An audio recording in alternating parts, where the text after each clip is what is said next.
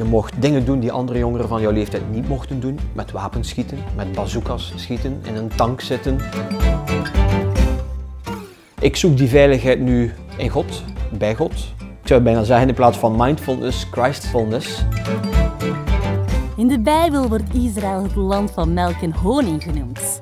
Eten speelde toen, net als nu, een belangrijke rol in het leven. Maaltijden waren een ideaal moment voor een gesprek.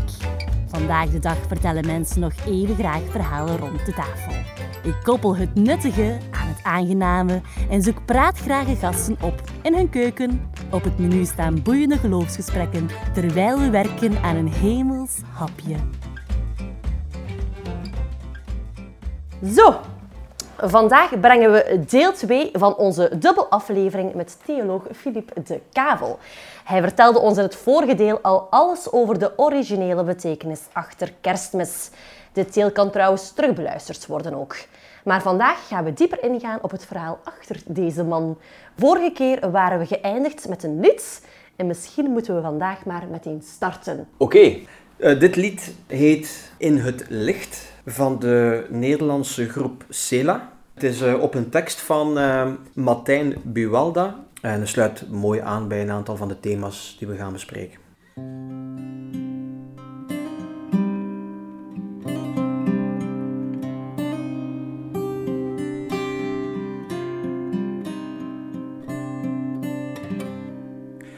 In de donkere verschijnt het licht krijgt het niet in haar macht. Eeuwenlang al voorzegd, het woord van God dat geboren wordt, op haar de wereld op wacht. In het licht van Gods Zoon zien wij zijn goedheid, zijn waarheid in het licht van Gods Zoon brengt Hij in kleinheid zijn grootheid dichtbij. Niemand ziet Gods gezicht, maar in zijn zoon wordt Hij een persoon.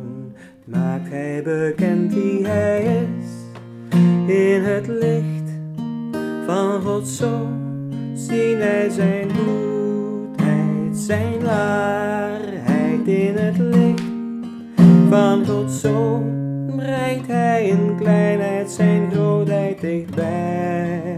In het licht van Gods Zoon zien wij zijn goedheid, zijn waarheid in het licht van Gods Zoon brengt Hij in kleinheid zijn grootheid dichtbij.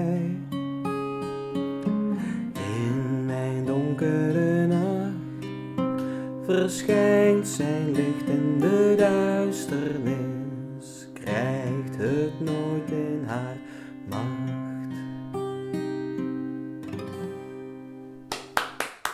Je bent dan niet beroepsmatig muzikant, Filip, maar ik vind je toch wel best een voortreffelijk muzikant. Waar komt die liefde om muziek te maken vandaan? Is dat iets dat je altijd al hebt gehad of is dat iets dat ontwikkeld is? Ik moet zeggen, ik ben ooit wel door mijn ouders naar een muziekschool gestuurd. Maar ik was een van die heel vele kinderen die daar eigenlijk niet zo van hield. En dan broste, zoals we in het Vlaams zeggen. En ging voetballen in plaats van in de klas zitten. En eh, ik heb het opgegeven. En dat vind ik jammer, eerlijk gezegd. Dus ik heb heel veel liefde voor muziek. En qua instrument ben je dan een autodidact? Ik ben qua instrument autodidact. Ik ben gitaar beginnen spelen op het moment dat ik eigenlijk gelovig ben geworden. Ik ben gelovig geworden rond mijn eh, zeventiende. ik ben toen naar een kerk beginnen gaan en ik zag dat de mensen daar veel zongen en graag zongen. Dat, dat boeide mij, dat sprak mij aan. En ik merkte ook dat men gebruik maakte van eh, andere instrumenten dan alleen een orgel bijvoorbeeld. En uh, godzijdank zaten er een aantal mensen in de kerk die heel goed gitaar kunnen spelen, konden spelen. En die mij eigenlijk op sleeptouw genomen hebben. En zo heb ik zelf gitaar leren spelen, autodidact. Misschien kunnen we nog eens wat verder terugkeren naar jouw kindertijd, als je dat goed vindt. Kan je mij iets vertellen over, over jouw jeugd? Ik ben hier opgegroeid in de straat, hier in Wondelgem. Ik heb ooit overwogen om een brief te sturen naar eh, de World Guinness Book of eh, Records of de Guinness Book of World Records omdat ik hier op een straal van amper 100 meter vijf keer ben verhuisd. dus uh, mijn, mo mijn, moeder uh, en vader hadden een kapsalon hier tegenover. Ik heb dan een tijdje bij mijn grootmoeder ingewoond. Verder in de straat woonden mijn ouders eerst en dan nog een beetje verder daar en zo en zo. En nu woon ik hier. Dus ja, vijf keer verhuisd. Hier in deze omgeving. Mijn vader was uh, dokwerker, mijn moeder was kapster. Mijn moeder is jammer genoeg gestorven toen ik 19 jaar oud was, dus ik was vrij jong plotseling ook. Als kind iets ambitie gehad, net als je vader, dokwerker te worden? Uh, nee, mijn ambitie was toen ik 12 jaar was om eerst bij de marine te gaan. Maar dan op mijn 13e, 14e wou ik dan F-16-piloot worden. Um, mijn ouders die wisten dat en die hadden me eigenlijk al een beetje ter voorbereiding naar een vrij strenge school hier in Gent gestuurd. Om uh, zogezegd een hele goede basis mee te geven, zodanig dat ik dan in het leger kon binnengaan om dan eventueel F-16-piloot te worden.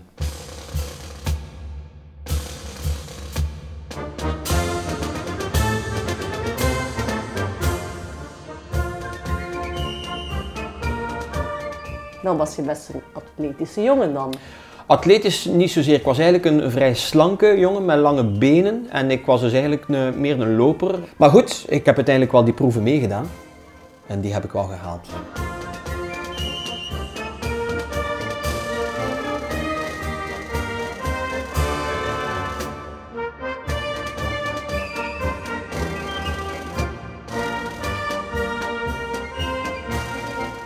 Vaak geven mensen als reactie op een wens van iemand die in het leger wilt gaan van waarom zou je dat willen doen? Waarom zou je het risico willen nemen om, even plat gezegd, je kopter te laten afschieten? Dus Filip, ja. waarom zou iemand het leger in willen dan en die risico's vrijwillig nemen? Wel, ik wou niet zozeer uh, graag mijn kop te laten afschieten natuurlijk, maar ik was kind of tiener toen dat de film Top Gun met uh, Tom Cruise uitkwam. En het is bewezen, statistisch, dat er toen uh, heel veel jongeren geïnspireerd waren om uh, ook piloot te worden. En ik was een van die jongeren. Ik kan me best voorstellen dat dat toch een, een, een schok was geweest om van dat cinematografische naar die harde realiteit toch van het leger te gaan. Ja, zeker en vast. Ze hypen het op. Hè. Je, je, je, je moet meedoen aan proeven, maar zoveel kunnen maar binnen. Ik weet nog heel goed dat er 130 studenten werden uitverkoren, hè, tussen aanhalingstekens, om dan de elite, tussen aanhalingstekens, te zijn van die school. En uh, na drie jaar bleven daar nog iets van een tachtigtal van over en die waren dan militair. En je krijgt een soort van vals gevoel van, uh, wow, kijk eens, nu ben je militair en, en, en nu ben je alles of ben je heel veel. Natuurlijk in de praktijk is dat niet zo. En inderdaad, men deed er alles aan om, om, om heel die ervaring bijzonder te maken. Wat je deed, je, je, je mocht dingen doen die andere jongeren van jouw leeftijd niet mochten doen. Met wapens schieten, met bazookas schieten, in een tank zitten, op uh, manoeuvres gaan met het leger. Je zei daarnet dat je, je had niet de intentie om je hoofd er te laten afschieten. Heel goed allemaal. Maar, maar, maar zelfs als piloot heb je toch ook het risico dat je vliegtuig wordt neergehaald. Dus die risico's waren er toch wel? Ja, die waren er, maar eh, die risico's die gaan pas beginnen spelen emotioneel, denk ik, als je daar heel dicht tegenaan loopt. Als je bij wijze van spreken voor de allereerste keer dat vliegtuig moet instappen om een, een proefvlucht te maken. En maar ik ben nog nooit in die situatie terechtgekomen. Dus ik denk emotioneel had ik niet het gevoel van dat ik nu gevaar liep. Toen ik klaar was met mijn opleiding, wou ik piloot worden, dus ik heb me toen ingeschreven voor een inhangsexamen. Dus ik had dan de wetenschappelijke proeven gedaan, waar ik relatief goed op gescoord had. En toen moest ik de medische proeven doen. En een onderdeel van die medische proeven was uh, psychomotorische proeven. De coördinatie, de snelheid. En daar was ik zo radicaal op gebuist dat ik ook mocht vertrekken. En dus uh, die dag viel mijn droom in duigen. Ja. Ik was er eigenlijk wel uh, niet goed van. Ja, want je bent er dan al zes, zeven jaar mee bezig. Gewoon omdat mijn uh, linkerhand niet weet wat mijn rechterhand doet en mijn benen ook niet. Ja. Nu, ik weet niet in hoeverre dat, dat een grote rol heeft gespeeld. Ik denk persoonlijk van wel. Ik was toen uh, net een, een, maand of acht gelovig geworden. Dus ik zat uh, opnieuw in de hemel, maar op een andere manier. Dus ik, ik had wel het gevoel dat ik daar toch rap overheen was, omdat mijn focus aan het verschuiven was van letterlijk in de hemel te gaan vliegen met een, een vliegtuig naar geloven.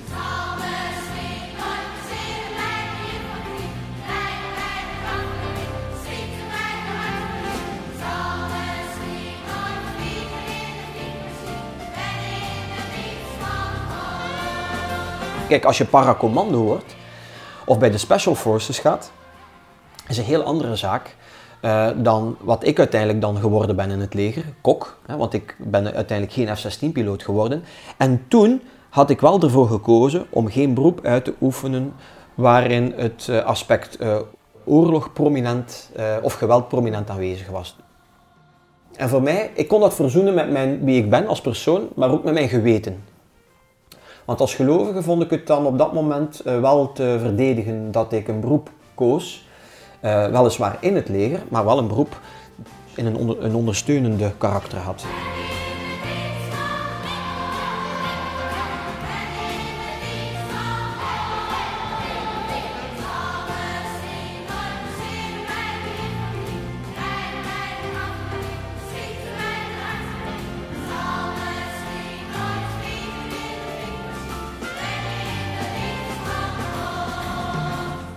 Hoe bijzonder is het leger eigenlijk?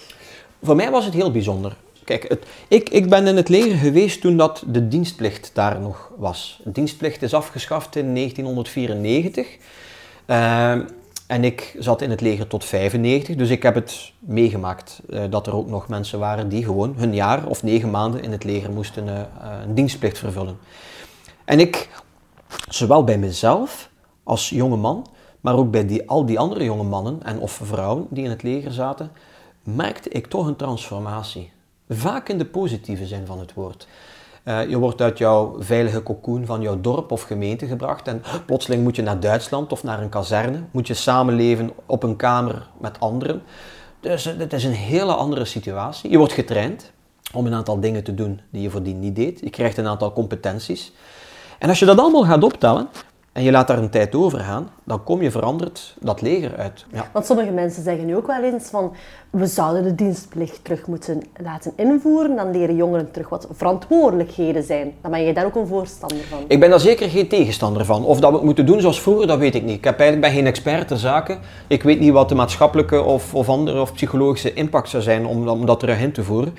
Maar als principe vind ik het zeker geen slecht idee dat iemand uh, tijd apart neemt om iets te doen buiten zijn comfortzone. Uh, ja, je zei het al, je bent zoveel jaar kok geweest in het, leger. Dan was zo'n wafeltje maken uit het vorige deel peanuts voor jou. Maar we zullen misschien nog wat van ons beslag dat we bestaan en ons wafelijzer doen nu, want ik heb toch wel een beetje een goesting. Prima, we gaan eens kijken. We gaan het wafelijzer terug opwarmen. Eigenlijk zijn dat geen wafels, hè. Eigenlijk zijn dat pannenkoeken. ja. Het is een combinatie van de twee.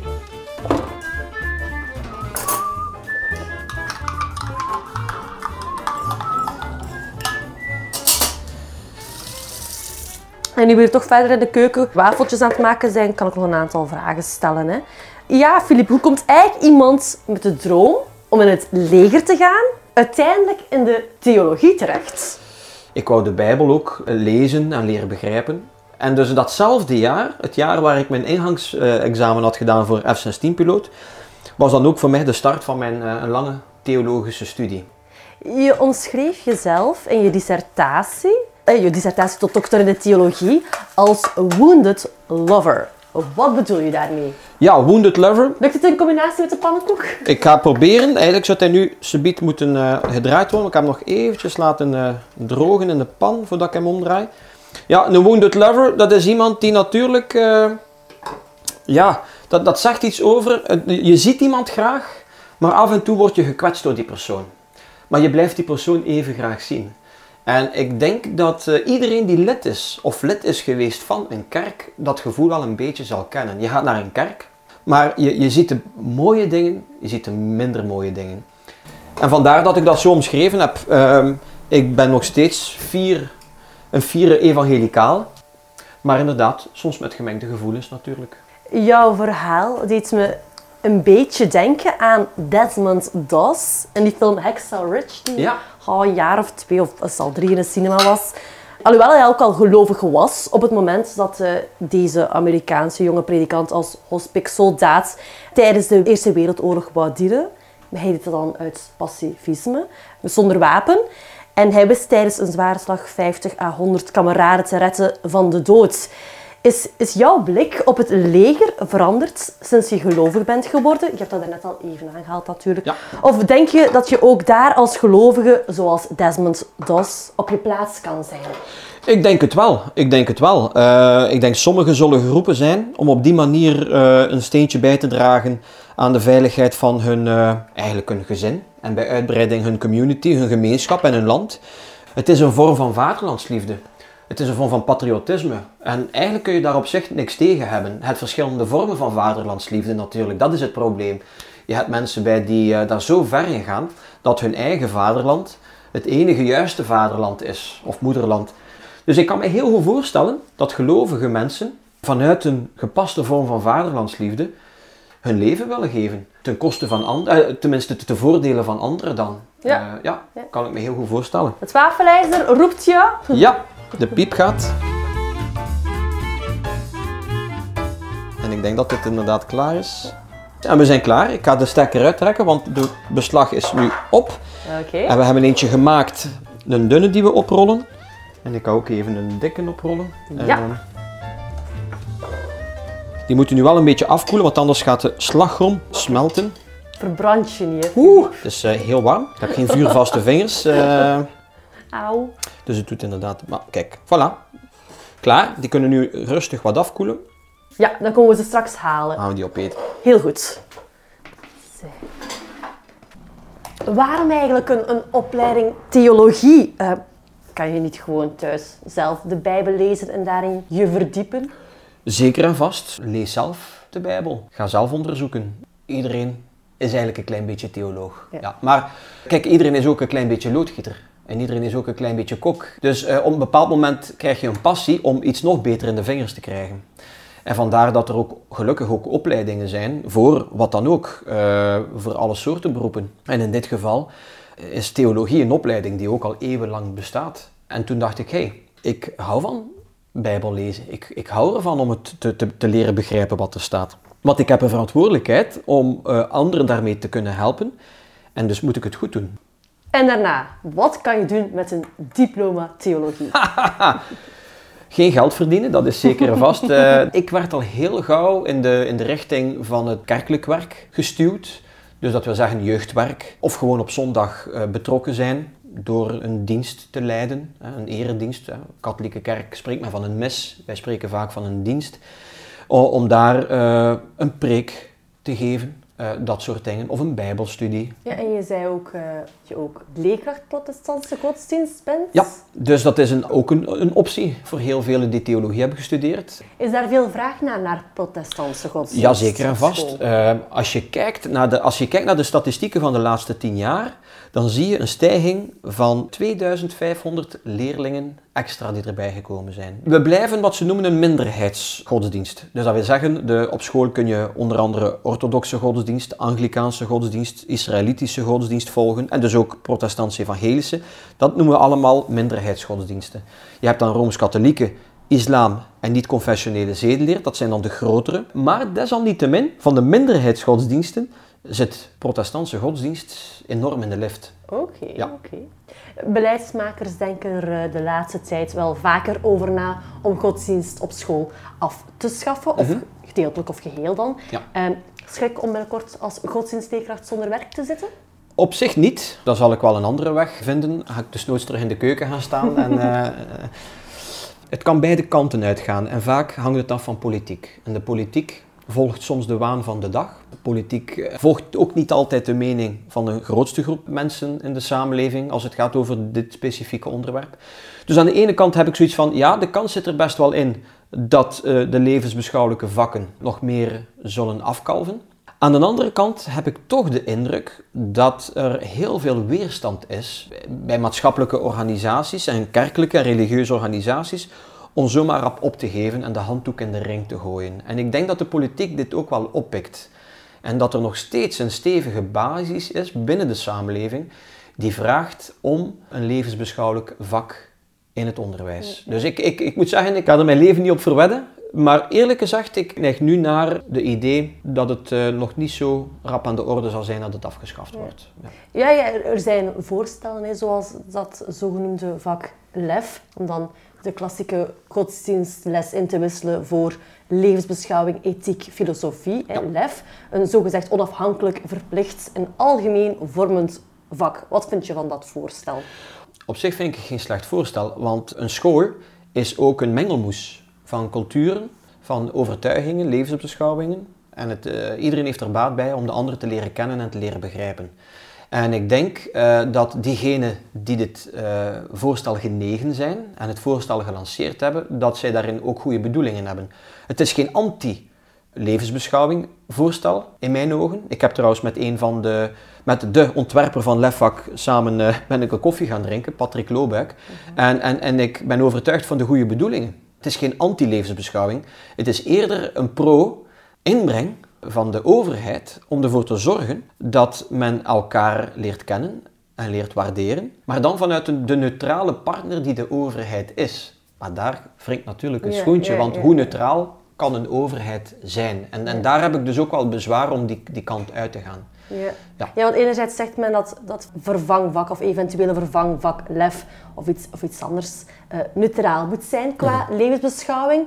Maar anderzijds doen de voorstellen die we dan van meneer Loobuik en dergelijke horen nogal sterk denken aan het al bestaande vak zedenleer. Hoe kan men zeggen dat een vak neutraal is als in die voorstellen men allemaal start vanuit de humanistische levensbeschouwing? Ja, maar de vraag is of dat het puur vanuit een humanistische levensbeschouwing gaat starten. Niet confessionele zedeleer start vanuit een humanistische levensbeschouwing.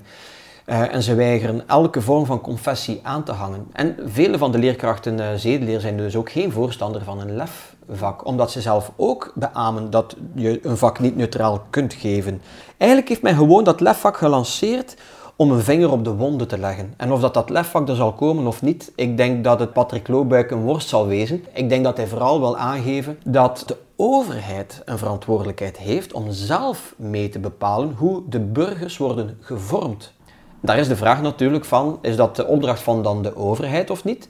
En ten tweede, kan je zo neutraal zijn? Uh, daar heb ik enorm veel twijfels bij. Maar ik, ik wil niet meegaan in het, uh, in het polariserend verhaal van het is lef tegenover alle andere levensbeschouwingen. Want zo simpel is het in de praktijk niet, denk ik.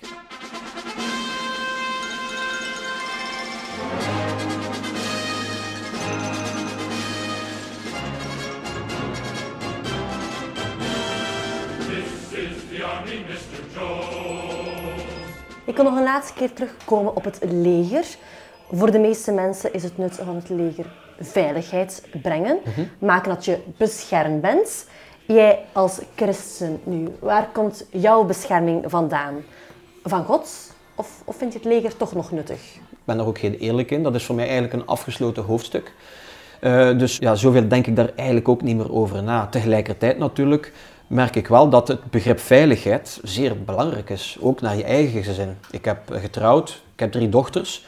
Als je kinderen hebt, besef je wel dat veiligheid scheppen een heel belangrijke verantwoordelijkheid is. Ik zoek die veiligheid nu in God, bij God. Uh, dat is vrij abstract en vaag op zich. Maar het is vooral de, de overtuiging dat ik weet dat mijn hoop niet ongegrond is. Een soort van wishful thinking is. Dus mijn veiligheid ligt besloten in het besef dat God getoond heeft aan mij wie hij werkelijk is door zijn zoon Jezus Christus. En daar kan ik eigenlijk heel veel aan kwijt, of in kwijt. Van mijn zorgen, van mijn bekommernissen, van mijn gevoel van onveiligheid soms. Ik zou bijna zeggen in plaats van mindfulness, Christfulness. Als je God zou omschrijven in één of, of in twee zinnen, Probeer dat eens. Oh, als ik het in, in, in twee woorden mag beschrijven, dan zeg ik Jezus Christus. Dat is het grote probleem van alle gelovigen, inclusief mezelf en de gelovigen waar ik waarmee ik in aanraking kom, dat hun godsbeeld zo afgemeten en zo precies is, dat ze eigenlijk God in hun broekzak hebben en, en, en, en God voor hun kar spannen. Wat het probleem is van het fundamentalisme, gelijk welke uh, geloofsovertuiging. Door, door naar Jezus Christus te verwijzen, helpt het mij om uh, mij God voor te stellen zoals Hij wil dat ik Hem voorstel.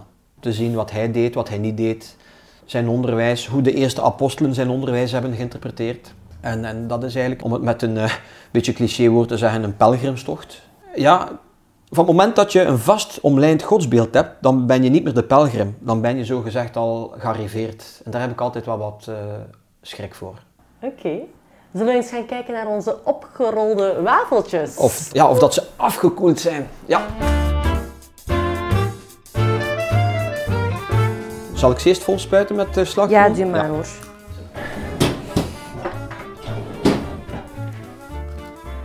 Wow, dat ziet er, uh, ziet er oké uit. Ja, als ze zijn afgekoeld, dan blijven ze ook mooi in de vorm liggen waarschijnlijk. Hè? Ja. ja. Beter als die van de vorige aflevering? Ja, eigenlijk wel. eigenlijk wel. Anijswafeltjes, daar had ik nu eigenlijk nog nooit van gehoord. Nee, ik ook niet. Ik ken het zelf niet anijs buiten dat het in een drop zit. Ligt daar uw bestek nog of niet? Ja, ik heb gewoon nog alles hoor. Ja. Ziezo. Dank u. Mm. Smakelijk. Mm, smakelijk. Ja, hij blijft echt zo mooi in de vorm liggen. Hij is gewoon helemaal verstijfd. Die is goed gelukt, denk ja, ik. Ja, ja. ja. Mm. Mm. Ideaal. Oh, ik had eigenlijk wel honger, dus dat komt van pas. Moet nog een theetje nemen? Mm, ja, graag. Ja. Je bent inmiddels ook al zoveel jaar getrouwd. Wil je me vertellen hoe je je vrouw hebt leren kennen? Claire heb ik leren kennen in uh, 1991. Uh, mijn vrouw is van Engeland, moet ik er even bij zeggen. En mijn vrouw werkte bij een organisatie, christelijke organisatie, Operatie Mobilisatie, hier in Gent. En uh, zodoende heb ik mijn vrouw ontmoet, leren kennen. Niet evident, want je zit met een taalbarrière helemaal in het begin. Maar goed, Engels is een universele taal, dus dat viel op zich nog wel mee. Je zit wel met een culturele uh, verschil, uh, ook kerkelijk, want ik was helemaal niet kerkelijk opgevoed. Maar mijn vrouw was een domineesdochter, dus uh, zij is opgegroeid. was je dan goed genoeg voor jouw schoonvader? Oh, ja, nee, ik denk het wel, ik hoop het wel. Ik, nee, nee, ik ben bijna zeker hele lieve schoonvader en schoonmoeder trouwens. Dus maar ik heb wel de toestemming uiteraard gevraagd, heel klassiek, gebeld en gevraagd van of ik haar hand mocht. Is een huwelijk voor christenen veel gemakkelijker dan een huwelijk tussen twee mensen die geen christenen zijn? Nee, ik denk niet per se veel gemakkelijker. Ik denk dezelfde uitdagingen, dezelfde problemen, dezelfde omstandigheden kunnen ze aandienen. Ik denk dat je dan samen op een andere manier naar antwoorden op de problemen zoekt. Ik denk dat daar wel een, verschil in zit. Het is geen wondermiddeltje. Het is, nee, zeker en vast niet. Uh, je moet niet gaan geloven om het als een, uh, een pleister op de wonden ja. of als een, uh, een wondermiddel te zien. Nee. Denk ik niet. Uh, je bent nu inmiddels 48 jaar, mm -hmm. nog altijd jong uiteraard. Dank maar u. als je nu al eens terugkijkt op je leven, ondanks je jonge leeftijd dus, zijn er zaken in je leven waar je met spijt naar terugkijkt? Ik denk het wel. Ik denk waar, waar, we, waar we allemaal in groeien en waar ik dus ook fouten heb gemaakt, is in telkens opnieuw zelfreflectie doen aan hoe kom ik over bij iemand, wat is eigenlijk mijn intentie als ik iets doe of iets zeg, uh, wie is de ander die voor mij zit, uh, op welke manier wordt die beschadigd door mij of door wat ik zeg of door wat ik denk en uitspreek. Ik denk, uh, hoe ouder ik word, hoe meer zelfbewuster ik daarmee omga. En soms wou ik dat ik de tijd kon terugdraaien en zeggen van, hey, daar had ik toch wel heel anders moeten of kunnen reageren. Water onder de brug, zeggen ze dan. Uh, en dan uh, leren van de fouten en proberen naar de toekomst toe daar wat... Uh... Je zou kunnen stellen bijvoorbeeld van, ja, moet ik daar wel allemaal überhaupt spijt van hebben? Want die ervaringen hebben mij gemaakt tot een beter mens. Want ik kijk daar nu zo en zo naar terug. Dus het was het waard, kan je niet zeggen, maar ze waren misschien wel nodig, die mindere ervaringen. Zeker en vast. Dus als ze daartoe kunnen dienen, dan, dan ben ik blij dat ik ze gehad heb. Iedere mens heeft een traject, maar ik denk, er zijn een aantal algemene richtlijnen die voor iedereen kunnen gelden. En, en, en, en sommige mensen hebben die richtlijnen iets vlugger opgepikt dan anderen. Ja. Sommigen zijn wat trager in het leren dan anderen. Dus bij mij ook. Dus ik kijk, ik kijk zeker niet met spijt terug, maar ik heb al geleerd van fouten. Ja. ja. Iedereen gaat dood, vanzelfsprekend. Op een dag, heb je daar uh, schrik voor? Eigenlijk niet. Nee. Misschien heeft dat ook een stuk te maken, niet alleen met, met mijn geloofsovertuiging. Want mijn geloofsovertuiging, moet ik zeggen, uh, geeft mij... Ik denk niet dat, dat mijn geloofsovertuiging geholpen heeft van mijn schrik van de dood. Het heeft mij eerder geholpen bij het genieten van het leven die ik van God heb gekregen. Vaak uh, wordt uh, geloof gereduceerd tot een... Ja, maar ja, ben je wel zeker dat je dan eeuwig leven hebt als je dan sterft? Nu, los daarvan, als je gelovig bent, mag je nog meer gaan genieten van het leven dat je nu hebt. Op een goede manier. Uh, dus in die zin heb ik eigenlijk geen schrik. Maar een tweede element is natuurlijk is dat mijn moeder zo vroeg gestorven is. Dus ik heb de dood van heel dichtbij meegemaakt. Ik was ook aanwezig op het moment dat mijn moeder stierf. Heel onverwachts. En dan op dat moment als ja, 19-jarige, de relativiteit van het leven komt dan zo dichtbij. Maar ik denk dat mij dat wel bepaald heeft op zo'n manier dat de dood voor mij minder mysterieus geworden is op die manier. Stel, je bevindt je in de hemel, mhm. voor Gods troon, mhm. hè? Je, je, bent gestorven. Wat denk je dan dat God over Philippe de Kavel te vertellen heeft?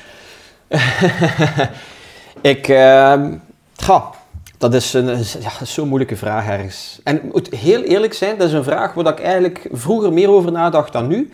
Ik, niet dat ik nu per se weiger om over die vraag na te denken, maar ik vind de vraag net iets minder relevant geworden dan vroeger. Leg uit. Geloven mag geen, hoe zal ik het zeggen, een vorm van lege doos worden, een holle religie, omdat van hen verwacht werd dat ze naar de kerk gingen. Uit traditie. Uit traditie, of omdat mama en papa ging, of omwille van de rituelen, of omdat het gewoon maatschappelijk aanvaard was. Wat voor reden dan ook. Maar al heel gauw waren er mensen die zeiden, ja maar het is ook de binnenkant die telt. Het is ook de eigen overtuiging die telt. En misschien nog veel belangrijker dan gewoon naar de kerk gaan.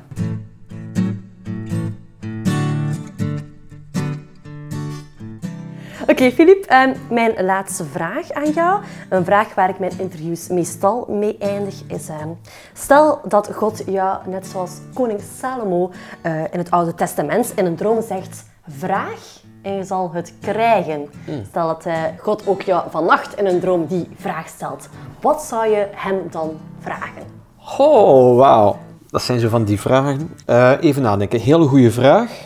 Als ik heel dichtbij blijf in mijn eigen persoonlijk leven, dan zou ik toch kiezen voor Gods bescherming in, in het leven dat ik leid met mijn directe naasten. En dan denk ik vooral aan mijn vrouw en aan mijn kinderen.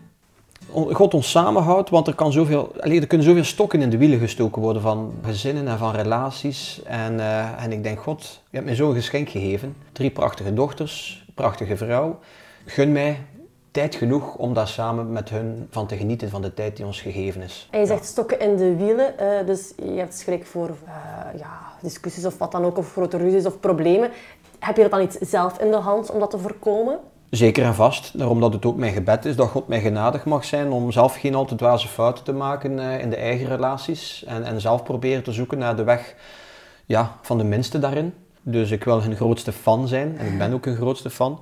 En uh, naar mijn vrouw toe wil ik ook uh, nog beter man, echtgenoot leren zijn. Heb ik zelf een stuk in de hand. Dat is ook zo. En daarom dat ik juist Gods hulp daarin nodig heb, omdat ik mijn eigen ken. Ja, is dat een verlangen dat je ook hebt, omdat je nu ziet in de, deze maatschappij dat het vaak in dat, op dat vlak in gezinnen fout loopt? Misschien speelt dat zeker een grote rol, onbewust. Ja, ik kom met veel jongeren in, in aanraking. Ik ben leerkracht onder andere, maar ook in de kerk, maar ook in mijn omgeving. En je hebt niet veel nodig om het de verkeerde kant te laten uitgaan. Dus Gods hulp is, is welkom. Oké, okay, Filip. Dankjewel opnieuw voor uh, deze hele babbel. Voor jouw lied ook opnieuw en de wafels. Het was me opnieuw een waar genoegen. De luisteraars die deze aflevering of het eerste deel van het interview met Filip willen herbeluisteren, kunnen terecht op twr.be of op onze Facebookpagina Melk en Honing. Nog een prettige dag.